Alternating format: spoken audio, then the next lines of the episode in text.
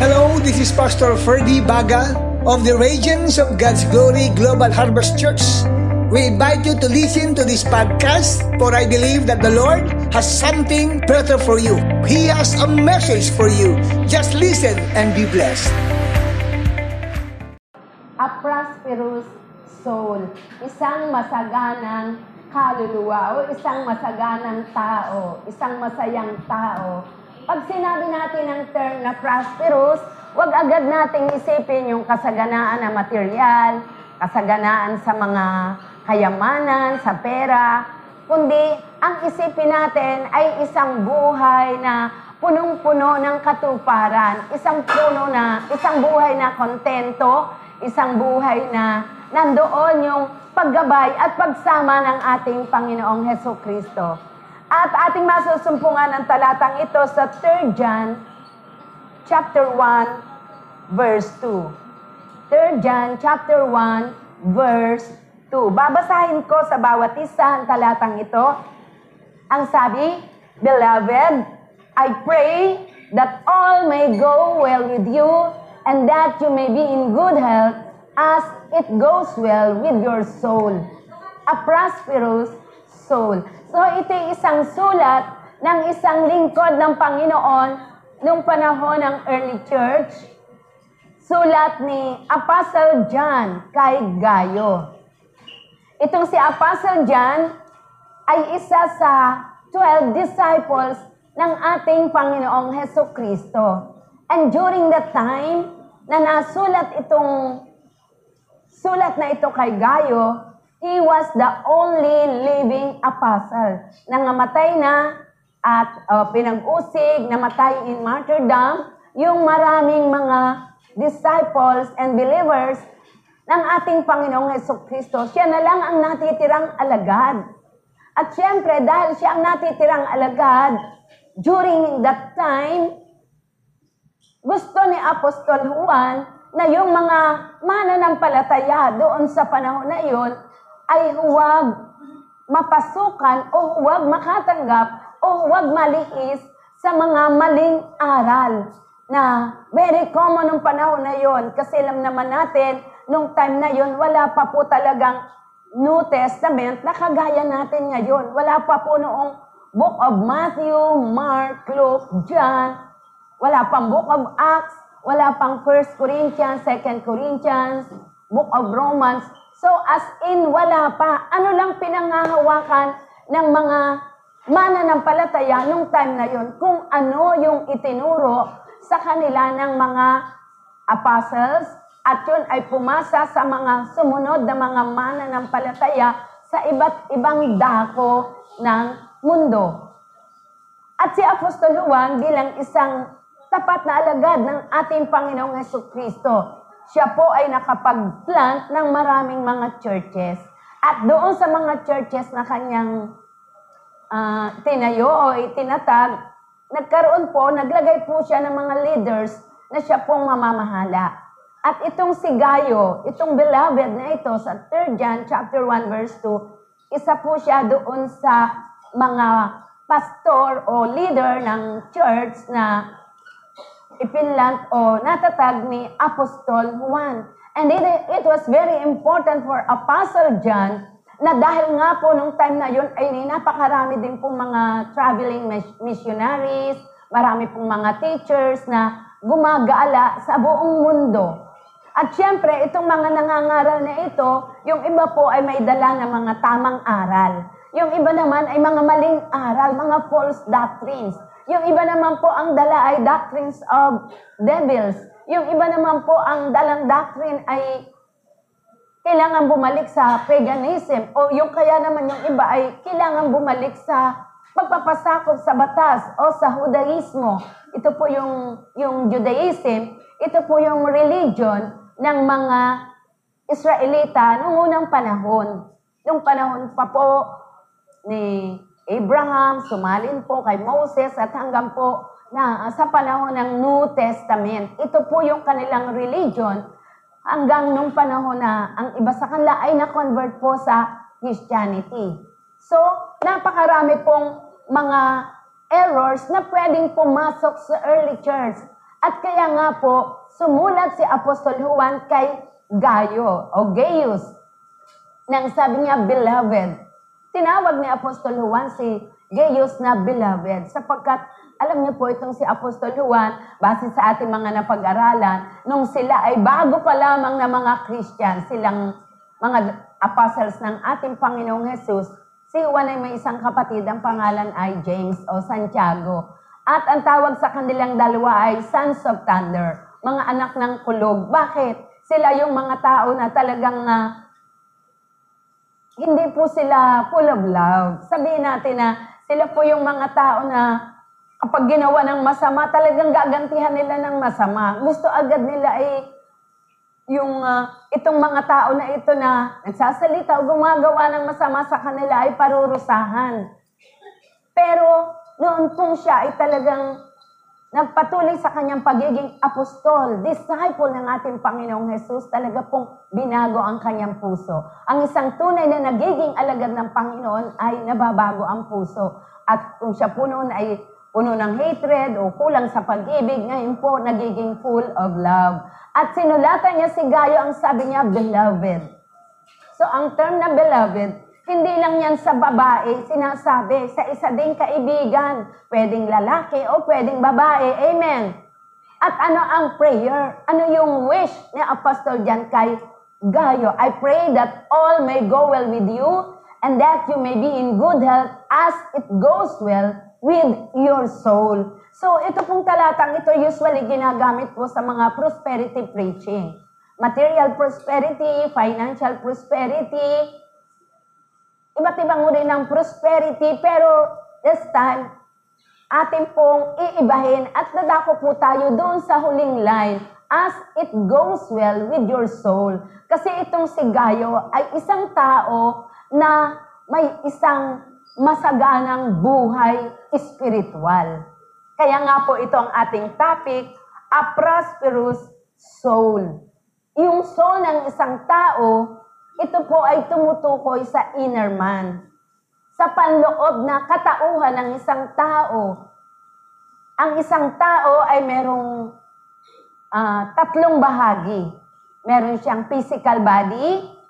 Galaw mo nga yung mga kamay. Sabi mo, thank you Lord for my physical body. Yan.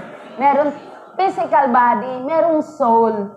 Ito yung panloob na pagkatao ng isang tao. At ang soul natin, ito yung binubuo ng mga emotions, ng kaisipan, no? Ito yung binubuo ng pagpapasya ng isang tao, yung, yung mind ng isang tao. Ito po ay kasama po dun sa soul o tinatawag na kaluluwa ng isang tao. At yung pantatlong bahagi ng tao ay spirit. Yung spirit po ng tao, yung pinaka-innermost. Kung ang soul ay inner man, panloob na pagkatao ng isang tao, yun naman pong espiritu ay pinaka innermost being ng isang tao, wherein ang espiritu ng isang tao ito po yung nakikipag-communicate sa Diyos. Ito yung nakikipag-usap sa Diyos. Ito yung talagang tunay na humahanap sa Diyos at ang isang tao, ang isang buhay na tao, kagaya ng bawat isa sa atin, we are living souls. Tayo nakikipag-communicate sa Diyos, pwedeng ginagamit ang ating words, ang ating kaisipan. Pero ang tunay na nakikipag-ugnayan sa Diyos at tunay na nakakaramdam sa Diyos ay yung pong ating espiritu. Kaya hindi nga po umahirap paghiwalayin ang spirit and soul ng isang tao pero magkaiba po ang spirit and soul. Sa Genesis chapter 2 verse 7, ang sabi, God formed man out of dirt from the ground and blew into his nostrils the breath of life. The man came alive, a living soul. Paano nilikha ng Diyos ang unang tao? Ang sabi, from the dirt, from the ground, di ba? Clay, made of clay. Inanyuan ng Diyos yung putik, nilagyan ng, ng mukha, ano, nilagyan ng mata, ilong, bibig. nilagyan ng mga kamay, ng mga paa, iba't ibang parte ng kanyang physical body. Pero nandyan lang siya. Hindi pa siya nakatayo. Nakahiga pa lang siya dyan. Bakit? Wala pang buhay. Paano lang? Kailan lang nagkaroon, nagkaroon ng buhay? Yung lupa, yung clay, putik na inanyuan ng ating Diyos. Noong hiningahan ng ating Diyos ng buhay. Kaya ang sabi, nung hiningahan ng ating Diyos ng buhay ang tao saan? Sa nostril, sa ilong. No? May korte yung ilong. Siguro tangos ng ilong ni Adan, ano? Di ba? Hiningahan ng Diyos ng buhay. Sabi, breath of life. Hindi basta. Talagang yung buhay mismo ng Diyos, ibinigay po niya kay Adan at ang sabi, man came alive na buhay at naging isang kaluluwang may buhay. Kaya tayo ay kaluluwang may buhay. Amen. Kapag ang isang tao ay namatay na physically, yung kanyang kaluluwa ay umaalis na sa kanyang physical body. Hindi na siya tinatawag na kaluluwang may buhay kasi patay na siya. Clay na lamang siya. Kaya nga sabi, yung isang taong namatay ay bumabalik muli saan? Sa kanyang pinanggalingan. From dust, you were, and to dust, you shall return. Kaya yung physical body ng isang taong namatay, hindi na po siya yun. Yung physical body niya, yun lang ang kanyang naging tahanan nung siya'y nandito sa lupa. Ang tunay na siya ay, alin? Yung kanyang kaluluwa. Yung kanyang uh, emotions, yung kanyang mind, yung kanyang will, no? Kung ano siya, kung sino siya doon sa kanyang panloob na pagkatao. Ngayon, dahil ang bawat isa sa atin ay mga living souls, Usually, ginagamit natin yan na ina-encourage tayo na tayo ay magdala ng kaluluwa kay Lord. No? Di ba? Uh, magdala tayo, mag-win tayo ng soul kay Lord. Ibig sabihin, mag-win tayo ng taong buhay kay Lord. Siyempre, hindi mo naman mapagwawagyan na yung patay, nakalibing na yon at saka maaaring alabok na yon. Kaya, common yun sa atin, be a soul winner. Dalhin mo sa Panginoon ang mga kaluluwa, ang mga tao na naka, nakakahalubilo mo, nasisharean mo ng Word of God. So, a prosperous soul. Ang sabi sa Proverbs chapter 14, verse 30. Proverbs chapter 14, verse 30. A heart at peace gives life to the body, but envy rots the bones. Ano yung a heart at peace? Isang puso na may kapayapaan. Kasama po dyan yung tinatawag na inner man ng tao.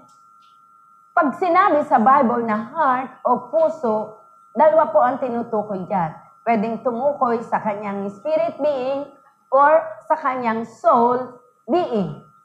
Pero sa talatang yan, a heart at peace, yan po ay tumutukoy sa kanyang soul being. Ibig sabihin po dyan, a prosperous soul. Ang isang prosperous soul o isang kaluluwa na sabihing healthy, masagana, full of life. Ang sabi, meron siyang peace. May kapayapaan siya. Amen. Sino ritong gusto ng peaceful heart? Di ba ang sarap na walang gumagambala sa isip mo, walang nagpapabigat diyan sa puso mo, yung magaang Di ba, ang ganda ng ngiti mo, ang sarap lumakad, ang sarap, di ba, ang sarap makipag-sharing, a heart at peace. Pero kapag ang isang puso ay walang kapayapaan at ang nandoon sa halip ay envy, ang nandoon ay hindi magandang mga bagay, di ba? Sabi, it rots the bones. Ito ay sumisira ng mga buto. Eh, alam natin ang buto, hindi basta nasisira yan, di ba? Pag ang taong namatay na ng napakatagal na panahon ninilibing, nandoon pa rin ang kanyang buto after so many, many, many years. Pero grabe pala kapag ang isang tao ay hindi healthy ang kanyang soul, hindi prosperous ang kanyang soul, Sabi, kahit yung kanyang buto ay pwedeng mawasak, pwedeng masira. Napakahalaga ng kaluluwa ng isang tao, yung ating inner man. Kailangan i-design natin ito na maging prosperous ang ating soul, kagaya ng kay Gayo.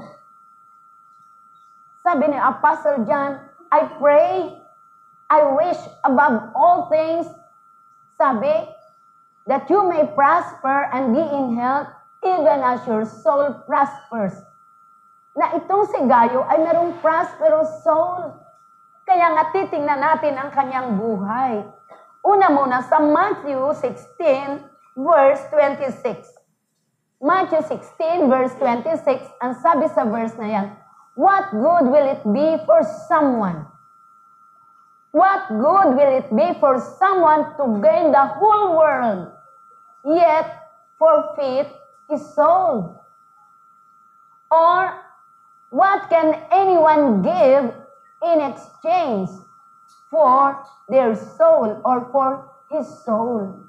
Ano daw ang pakikinabangin ng isang tao kung kanya mang makamtan ang buong mundo, buong sanlibutan? Pero mapahamak naman ang kanyang kaluluwa. Anong ibig sabihin yan? Anong kabutihan? Anong kagandahan? Anong kahalagahan sa isang tao kung siya ay maging isang sikat na tao sa buong mundo, maging isang napakayaman, maging isang napaka-successful, no? Na nasa kanya na ang lahat ng bagay, pwedeng hinahangaan siya, lodi siya ng marami, no? Di ba? Pero ang kanya namang kaluluwa ay walang halaga sa harapan ng Diyos. Di ba? What good? Sabi sa ibang salin, what shall it profit a man if he gains the whole world and lose his own soul? Kaya ibig sabihin ng talatang ito, yung kaluluwa ng tao ang siyang pinakamahalaga sa buhay na ito. Hindi kayang tumbasan ang kahalagahan ng kaluluwa o buhay ng isang tao ng isang karangyaan, ng isang masaganang buhay sa pinansyal at sa material, isang buhay na punong-puno ng lahat ng mga material na bagay. O pwede rin naman na physically healthy siya, malusog siya. Dahil lagi siyang nag-gym, lagi siyang nag-exercise, di ba? Ang ganda ng kanyang figure, macho siya. Pero how about his soul? Napakahalaga sa Panginoon ang kaluluwa ng isang tao. Or what can anyone give in exchange for their soul, for his soul? Walang maipapalit sa kaluluwa ng tao. Ito yung pinakamahalaga sa ating buhay, yung ating soul. Kaya bago tayo magnais ng mga bagay na pangmaterial, bago tayo magnais ng mga bagay na karangyaan, fame, glory, honor, bago tayo magnais ng mga physical health, priority natin yung healthy soul. Amen. Kapag healthy ang panloob mo, lahat ng mga bagay na panlabas ay magiging profitable for you. Magiging kapaki-kapakinabang para sa iyo. Kapag malusog, kapag masagana, kapag maganda ang iyong panloob na buhay. Ngayon, dahil napakahalaga ng isang prosperous soul, ito muna yung ating pinakananais. What is a prosperous soul? For uh, 3 John chapter 1 verses 3 to 4, ang sabi sa verse na yan, sulat ni Apostol Juan kay Gayo, It gave me great joy when some believers came and testified about your faithfulness to the truth, telling how you continue to walk in it. At sabi ni John, I have no greater joy than to hear that my children are walking in the truth. A prosperous soul walks in the truth. Anong ibig sabihin ng talatang ito? Ng isang malusog, isang masaganang kaluluwa, isang tao na ang kanyang kaluluwa ay punong-puno ng buhay, punong-puno ng sigla, punong-puno ng kagandahan, punong-puno ng pagpapala. Ang sabi, lumalakad ito sa katotohanan. Ang sabi ng Bible, nung ating Panginoong Jesus ay nag-uumpisa pa lamang na nandito sa lupa, more than 2,000 years ago, nagpakilala ang ating Panginoong Jesus. Sabi niya, I am the way, the truth, and the life. Ako ang daan, ang katotohanan, at ang buhay. Ibig sabihin, ang katotohanan, ang truth, ay embodiment ng ating Panginoong Heso Kristo. Pag sinabi ang isang tao ay lumalakad sa katotohanan, he loves the truth, he knows the truth, he applies the truth in his life, at nandoon sa kanyang puso yung willingness na sundin kung anuman itong katotohanan na ito na na kanyang napag-alaman. Kaya sinabi ng ating Panginoong Jesus that He is the way, the truth, and the life. Alam nyo, nung panahon po na yun, kulang na kulang ang maraming tao sa pagkaalam sa katotohanan. Kaya nung ating Panginoong Jesus ay nagkatawang tao at nangaral sa maraming mga tao, anong kanyang ipinangaral? Pawang katotohanan lamang.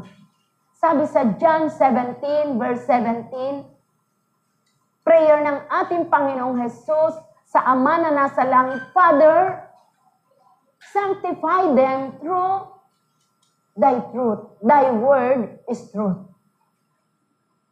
Pakabanalin po ninyo sila sa katotohanan, sa magitan ng katotohanan. Ang iyo pong salita ay katotohanan. Ang ating Panginoong Jesus, who is the Word of God. Ang sabi sa John chapter 1 verse 1, In the beginning was the Word. In the beginning was Jesus, the Lord Jesus Christ. Yung word ay title ng ating Panginoong Jesus. Why? Because everything, all things that comes out of His mouth, sabi ito'y pawang katotohanan lamang. Kaya siya ay tinawag na truth. He is the embodiment of truth. At nung sinabi ng ating Panginoong Jesus sa Ama na nasa langit, ito ang prayer niya. Napakabanalin ang mga alagad, ang mga mananampalataya sa katotohanan. Sa magitan ng katotohanan, sa magitan ng salita, sa magitan ng mga ipinangaral mismo ng ating Panginoong Heso Kristo. Yes, alam nyo, kung babasahin po natin ang New Testament, grabe, yung word na truth, napakarami. Puro truth, truth, truth. And you shall know the truth, and the truth shall set you free. Napakahalaga ng katotohanan. Katotohanan, which is the Word of God. Ang ating Panginoong Jesus na embodiment of the Word of God, embodiment of the truth, embodiment of everything that God is and God was when He revealed Himself to man during the Old Testament time at hanggang po sa ating mga kapa- kapanahunan na ito. A prosperous soul walks in the truth. Kung atin pong nalalaman ang katotohanan, which is the Word of God. Kaya lagi nga pong pinapangaral sa atin na it is very important for each and everyone na alamin natin kung ano ang salita ng Diyos. Ano ang katotohanan? Ano mga pinangaral ng ating Panginoong Yeso Kristo nung siya'y nandito sa lupa. At ito'y naipasa doon sa mga disciples, naipasa ng mga disciples sa mga sumunod na disciples, at hanggang sa ating kapanahunan. Kaya nga tayo yung ini-encourage din ng Word of God, hindi lang si Gayo, na tayo lumakad sa katotohanan. We cannot truly walk in the truth unless we know the truth. We cannot truly walk in the truth unless we love the truth.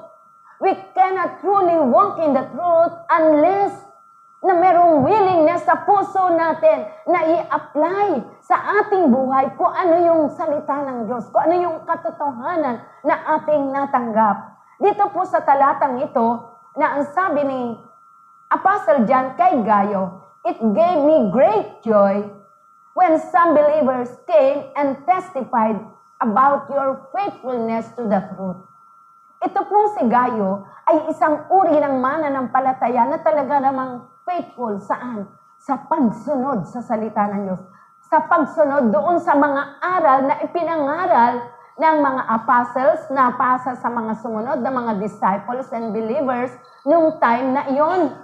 Kung ano yung kanyang narinig na aral, purong aral, purong salita ng Diyos, ito po ay ina-apply ni Gayo sa kanyang buhay. Kaya sobra-sobra yung kagalakan ni Apostol Juan dahil narinig niya na itong si Gayo, isang leader ng church na natatag nung panahon na yon, ay hindi nalilihis sa katotohanan. Hindi siya napapasway sa mga maling aral, sa mga maling doktrina. Hindi siya napadadala sa mga uh, actions o mga attitude ng mga ibang mga believers din nung time na yon na hindi po lumalakad sa katotohanan. At sabi niya, telling how you continue to walk in it. Pag ang isang tao pala ay talagang lumalakad, ina-apply sa kanyang buhay ang salita ng Diyos, minamahal ang salita ng Diyos, yung mga taong nakakausap niya, talaga namang nababanggit yung kanyang faithfulness sa pagiging kristyano. Kasi nakikita sa kanyang buhay na kung ano talaga yung sinasabi ng Word of God ay ipinamumuhay niya. Kaya tayo, mga anak ng Diyos na nandito, it is very important for us na yung Word of God na ating naririnig at nababasa araw-araw, pag Sunday sa mga preachings, ay hindi lang dito papasok, lalabas dito. Kailangan pag pumasok yan dito sa tutuloy, dito sa kaloob-looban ng ating puso. Dapat nag-i-stay dyan. Kapag narinig natin ang truth, ang word of truth, ang salita ng Diyos, hindi natin ito kinakalimutan. Kung dumating man sa ating buhay na parang may paglaban, parang hindi tayo willing, ayaw natin ng truth na ating narinig. Kapatid, all we need to do is to pray and to seek God's grace na matanggap natin ang katotohanan. Kasi on our own, hindi po talaga natin kaya. Kasi nabuhay tayo umpisa, bata pa lang tayo, nabuhay na tayo sa kasinungalingan, nabuhay na tayo sa kamalian. Kaya it is very hard for us na tanggapin yung katotohanan, yung mga prinsipyo na naaayon sa salita ng Diyos. Di ba? Kung paano si Apostol Juan ay talagang sobra yung kagalakan niya na naririnig niya doon sa mga report sa kanya galing doon sa mga Christians din na dumalaw kay Gayo. Nang sabi, si Gayo po, nakita, nakakabless po talaga siya kasi na-apply po, nahayag po sa kanyang buhay yung salita po ng Diyos. Talagang napakatapat po nitong tao na ito na siya pong inassign nyo na leader po doon sa church na yun. Di ba ang ganda?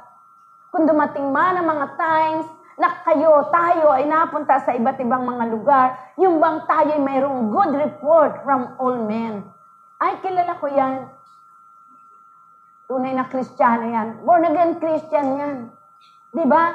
Ang ganda. Mapunta ka sa isang lugar, tapos may taong nakakilala sa iyo, then na-meet yung isang tao. Ang tagarong ka pala. Alam mo, may dumating sa aming lugar, Diyan nakatira dati sa ganito. Ay, kilala ko yan. Born again Christian yan. O, di ba? Pero kung sa, ay, kilala ko yan. Ah, kilala mo, ano siya, nakasama ko sa church, pero hindi masabi na born again talaga. Hindi masabi na tunay talagang Christian. Why? Hindi lumalakad sa katotohanan. Napakahalaga po ng paglakad natin sa katotohanan. We know God's Word. We love God's Word. We apply God's Word in our lives. Sinusunod natin. Pag sinabing ina-apply natin ang salita ng Diyos, we will examine ourselves in all areas of our life. Siyempre, meron tayong spiritual na area ng buhay. Yes, do we apply the Word of God sa spiritual? Meron tayong physical area ng buhay natin. Do we apply the Word of God? Meron tayong ah, sabing area ng buhay natin sa larangan ng financial and material. Do we apply the Word of God? Di ba? Sa buhay natin. Iba't ibang area ng buhay natin, do we really walk in the truth according to God's Word? Kung isang area lang ang iyong ina-apply ang Word of God, hindi pa sasabihin na ikaw ay prosperous soul.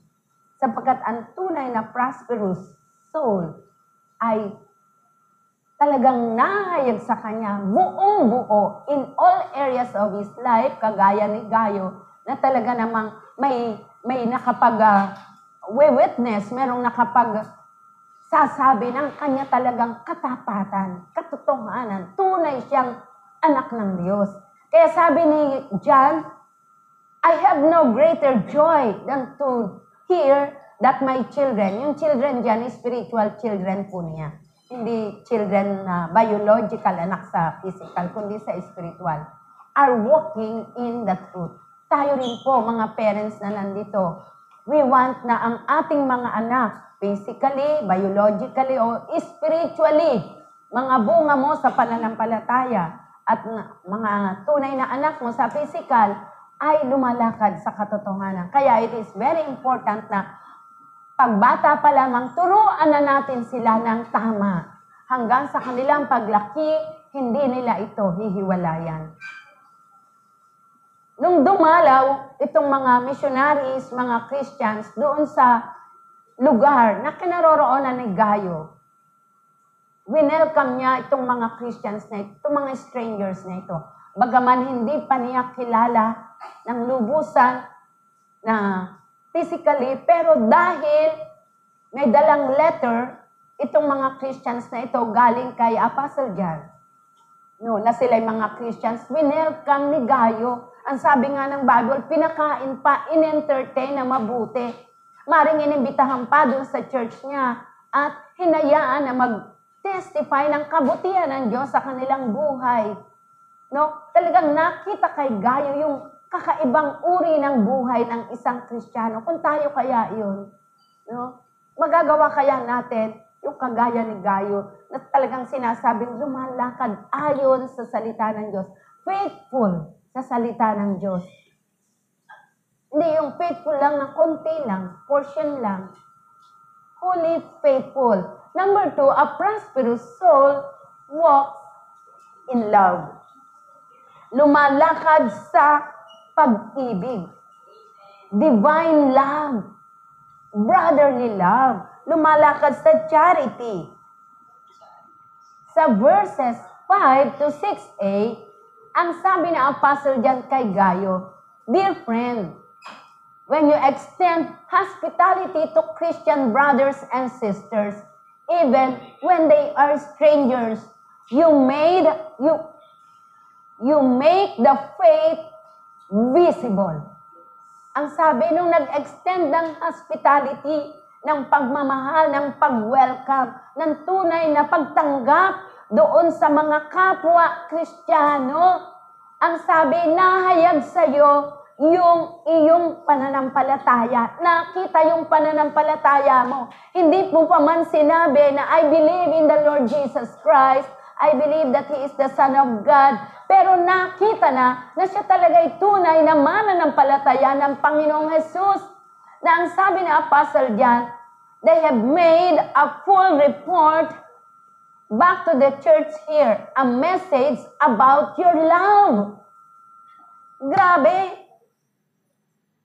nakita na nitong mga Christians na ito galing sa malayong lugar, strangers dun sa lugar na iyon, na si Gayo hindi lang lumalakad sa katotohanan, hindi lang tapat sa katotohanan o sa salita ng Diyos, kundi lumalakad sa pag-ibig.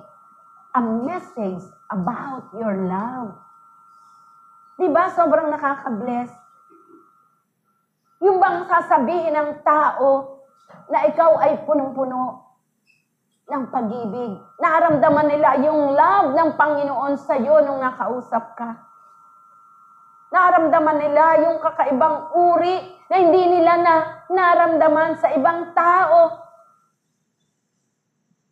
Di ba? Naalala ko kahapon po, ay dumalo kami ni Pastor sa isang pagtitipon ng mga Christians na more than 20 years, more than 30 years na po namin na na nakilala. Mga dati naming kasamahan doon sa church na amin pong pinag-umpisahan na kami maging Christians.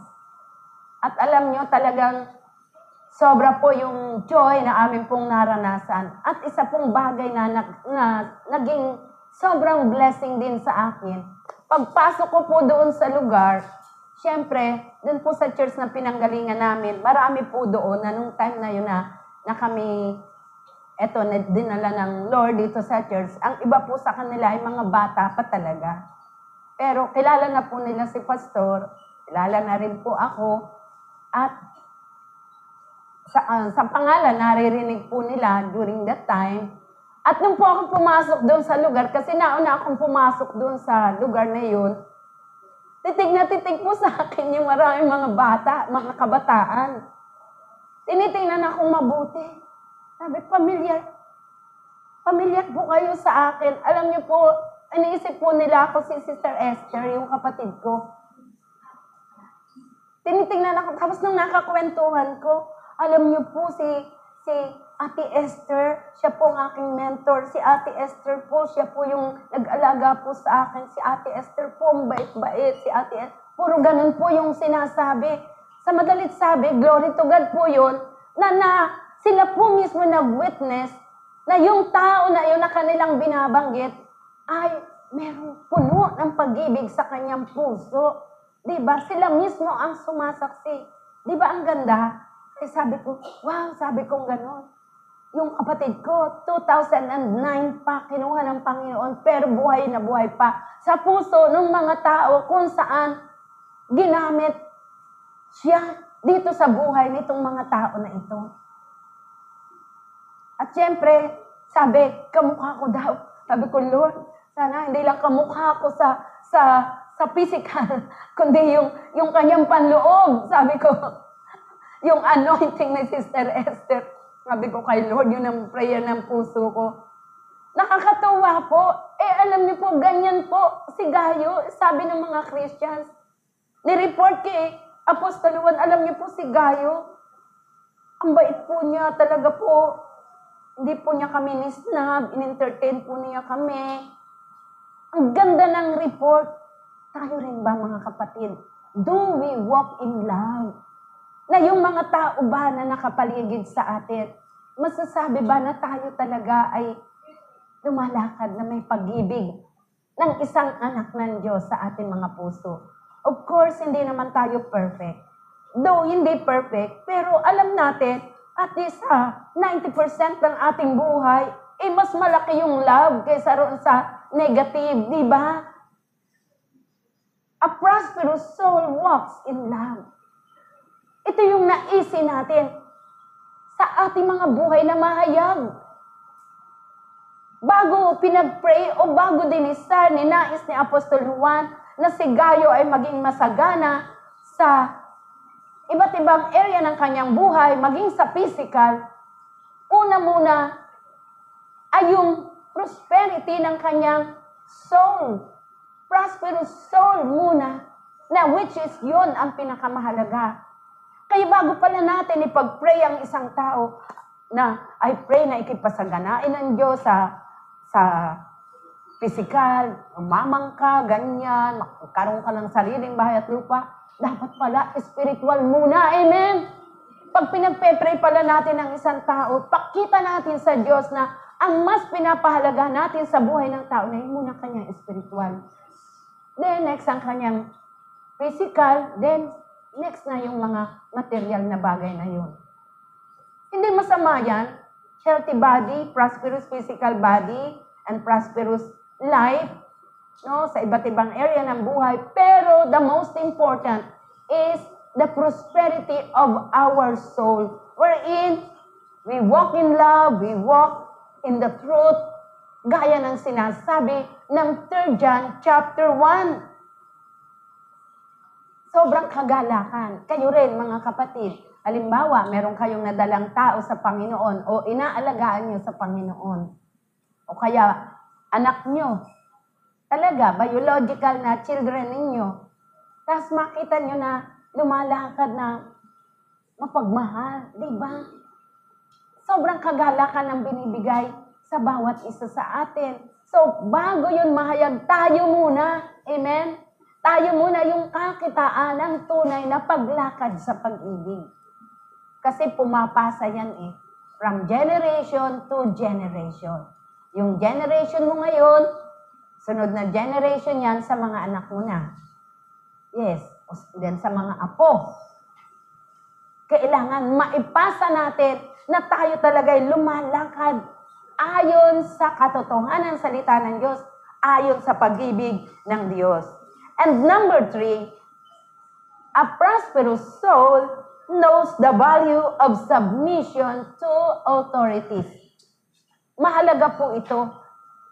Masasabi na ikaw ay healthy sa iyong buhay, sa iyong kaluluwa, kung ikaw ay marunong magpakumbaba, marunong kang magpasakop, wala yung pride sa buhay mo, wala yung desire na ikaw ang makilala, na ikaw yung laging on top of all, na ikaw lagi yung bida.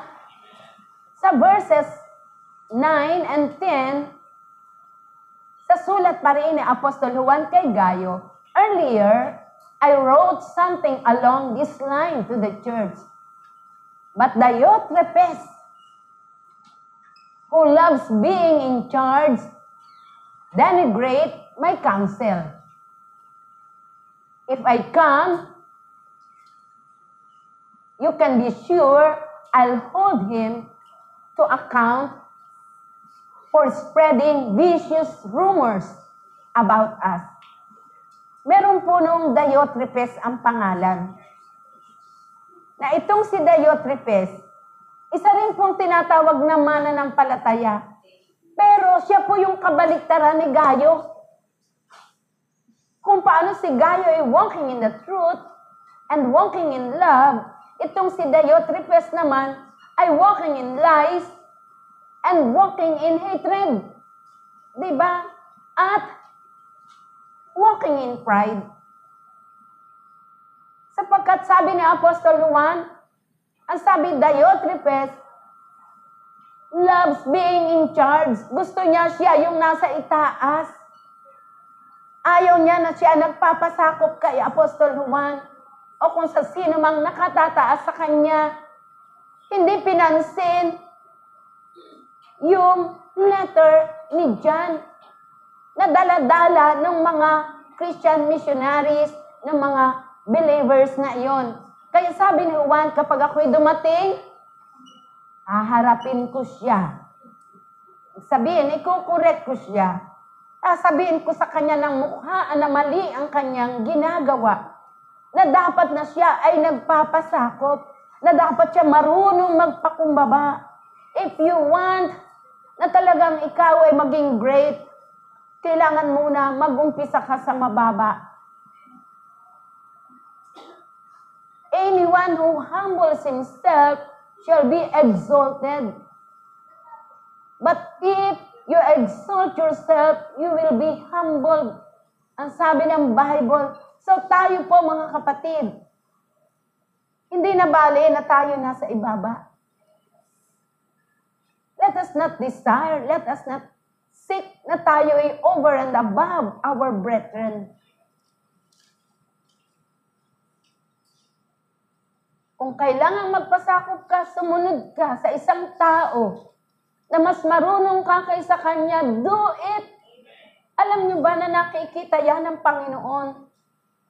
And He is the one who will exalt you, who will promote you. We're doing everything for God. Hindi para sa tao. Itong si Diotrepes, aba ayaw niyang malalamangan siya. Gusto niya siya ang bida. Sabi niya, hindi pwede. Hindi niya winelcome yung mga ibang Christians. Hindi nakita sa kanya yung love, which is kailangan-kailangan nung time na iyon sapagkat ang mga Christians ay dumaraan sa persecutions, dumaraan sa sa talagang uh, kailangan yung care, kailangan yung guidance, kailangan yung yung bang uh, sabing moral support ng kapwa mananampalataya. 'Di ba? So tayo mga kapatid bilang mga Christians, we need to humble ourselves. We need to submit to authorities. Hindi lang po dito sa church natin, kundi kahit po sa governmental authorities. Nagpapasakop tayo sa batas ng Pilipinas. Yes. Papasakop tayo kung anong inutos ng presidente, ginagawa natin. Huwag nating hihintayin na i-announce pa sa barangay saka tayo susunod. Nakikita natin ang daming mga tao hindi sumusunod sa mga pinapahayag ng presidente. Pinahayag na ng presidente, bigay ang kalye sa mga tao. Anong ginagawa? Nandun pa rin sila sa kalye. No, ginagawang tindahan ng kalye, ginagawang parking lot ang kalye, no, nandoon ang kanilang mga basura sa kalye. Pinayag na ng presidente na hindi dapat nagsisigarilyo sa public places. Anong ginagawa? Talaga naman, walking pa rin dyan, nagsisigarilyo, Uusok pa ng todo-todo.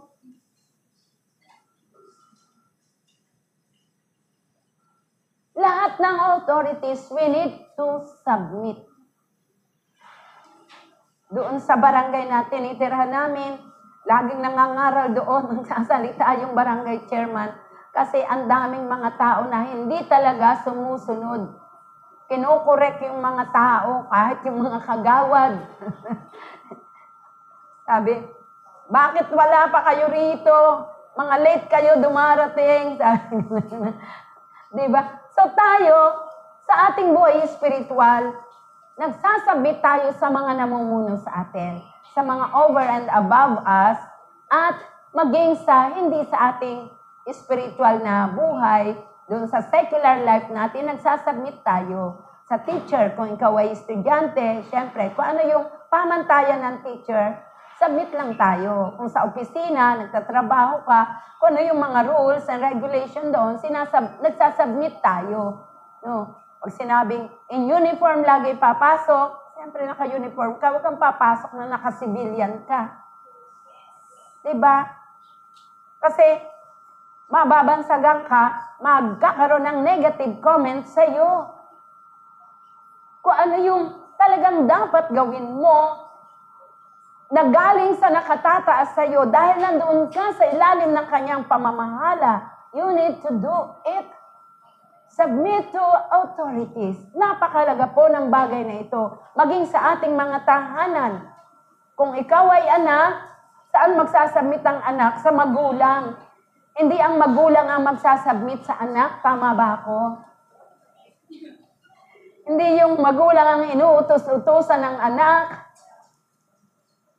Papa, pakikuha ng sapatos ko. Papa, yung damit ko. Naalala ko minsan doon sa isang tahanan. Tumawag ako doon sa isang ano. Oh, kumusta ka? Anong ginagawa mo? Eh, nagpa-plancha ako ng damit nung anak ko. Sabi nung tatay. Eh, bakit ikaw ang nagpa-plancha? Eh, tulog pa kasi. Gusto ko pumunta siya sa simbahan. Para pagising, bibihisin na lang niya. Wala nang hadlang. Ayaw kasing magsimba yung anak. Hindi para wala nang hadlang. Yung tatay ang nagpa-plansya. Tatay ang nagpa-plansya ng damit. Di ba? Pero tayo mga anak na nandito, sino mga anak na nandito, itaas ang kamay. Siyempre, we will submit to our parents. No, di ba? Lalo kung alam naman natin na yan ay for our own good. No? Pero kung masama naman ang pinagagawa sa iyo, siyempre, hindi mo naman gagawin yon. Hindi ka man magkakasala kay Lord kung hindi mo gagawin yung pinagagawa ng iyong magulang. O sabi ng magulang mo eh, o sige, taya mo ako sa loto, bilan mo ako ng sigarilyo, bilan mo ako ng red horse, o diba? Yung mga ganang bagay. O sige, ganito anak, no? Alam na alam mo na taliwas sa salita ng Diyos, siyempre, hindi mo na yun gagawin. Yes, napakahalaga ng submission. The secret to greatness is humility. Submission. If you want to become great, doon ka muna mag-uumpisa sa baba. Yung nagiging great agad, nandun agad on top, saan ang punta niya? Sa pagbagsak. Pero yung mga naging great, nag-umpisa sa lupa, sa baba, itinaas ng Panginoon, nananatili. Yes. Kasi hindi siya ang naglagay sa sarili niya on top, kundi ang ating Panginoong Heso Kristo. Alam niyo po, itong sulat ni Apostol Juan kay Gayo, hindi ito makakabilang sa canon of scriptures, canon ng salita ng Diyos, kung hindi po talaga nakita rito yung napakagandang aral, napakagandang buhay, which is in accordance to the doctrines, to the gospel of our Lord and Savior Jesus Christ, which is yung paglakad sa katotohanan, paglakad sa pag-ibig, paglakad sa pagpapakumbaba, yan po ay galing mismo sa mga aral ng ating Panginoong Yeso Kristo nung siya'y nandito sa lupa. And if we want na talagang ever ready tayo sa pagdating ng ating Panginoong Heso Kristo, let us desire na yung ating soul ay maging healthy talaga, yung ating inner man. Yun muna ang ating pagandahin, yun muna ang ating pabutihin, yun muna ang ating pakainin ng gusto, yung ating inner man. Yes. Pag yan ay ating pinrepair ng gusto, syempre, yung ating spirit being, grabe din po ang epekto sa ating pakikipag-communicate sa Diyos. At yung panlabas nating buhay, physical man, uh, uh, financial man o material man, magiging napakaganda. Yes. Ang buti ng ating Panginoon, a prosperous soul gives God the glory. A prosperous soul, ito po ay nagbibigay sa Diyos ng kalwalhatian sa magitan ng ano? Paglakad niya sa katotohanan. Magitan ng paglakad niya sa pag-ibig. Sa magitan ng pagsasubmit to authorities. Hindi natin ito ginagawa. Hindi natin ito ginagawa for our own glorification. Amen. Our life on earth is living for Jesus living for God. Not living for ourselves, not living for somebody else in this world. Secondary na lang na purpose yan. Pero ang first and foremost natin is we live for God. A prosperous soul gives glory to God. May namiss po na mga words doon. He walks in the truth, he walks in love, and he submits to authorities for the glory of God. Sa Romans chapter 11, verses 35 to 36. Ang sabi, Who has given ever to God? Who has ever given to God that God should repay them? Meron na ba tayong naibigay sa Diyos na dapat ta- niya tayong bayaran? Meron bang tao na nagbigay sa Diyos na dapat siyang bayaran? For from Him and through Him and for Him are all things. To Him be the glory forever. Amen. Sabi ng salita ng Diyos, sapagkat ang lahat ng bagay ay galing sa Kanya.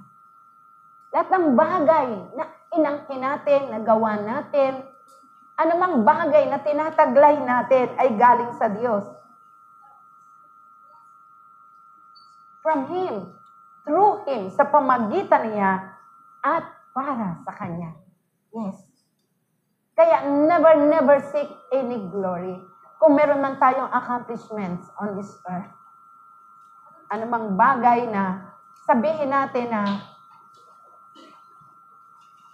great thing sa buhay natin, lagi nating ibibigay ang kalwalatian sa Panginoon.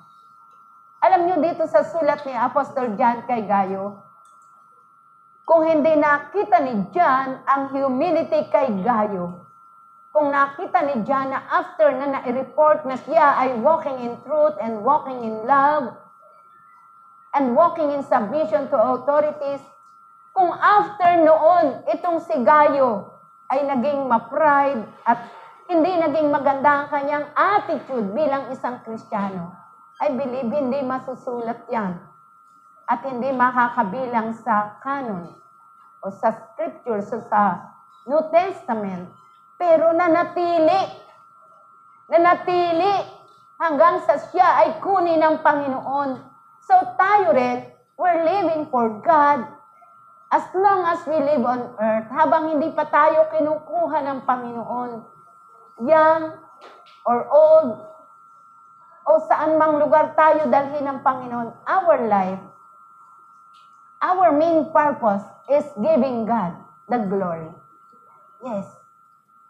Kaya kung sa buhay po natin ito, sa iba't ibang area ng buhay natin, hindi na praise, hindi na glorify si Lord. Let us correct yung area ng buhay natin na yun. Iayos natin. Amen ba yun? Iayon natin doon sa nais ng Panginoon. Kasi sayang naman ang buhay natin ito. Nalikha tayo ng Diyos.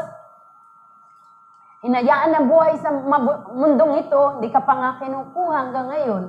Ano, di ba? Ang dami dyan na nangangamatay, bata pa, na aksidente, no? Pero ikaw nandito ka, buhay ka, masigla, no? Intellectually, nag-aaral ka, may kaalaman ka, maring professional ka. Physically, nandyan, healthy ka. Financially, provided ang needs mo, nandyan lahat.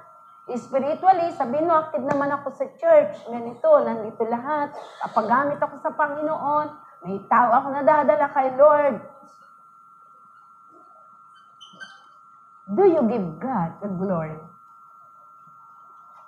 Si Lord ba napupuri sa buhay mo? Hindi ba ikaw ang natataas, kapatid? A prosperous soul. Napakahalaga po nito sa buhay ng bawat isa sa atin. Let us all stand up.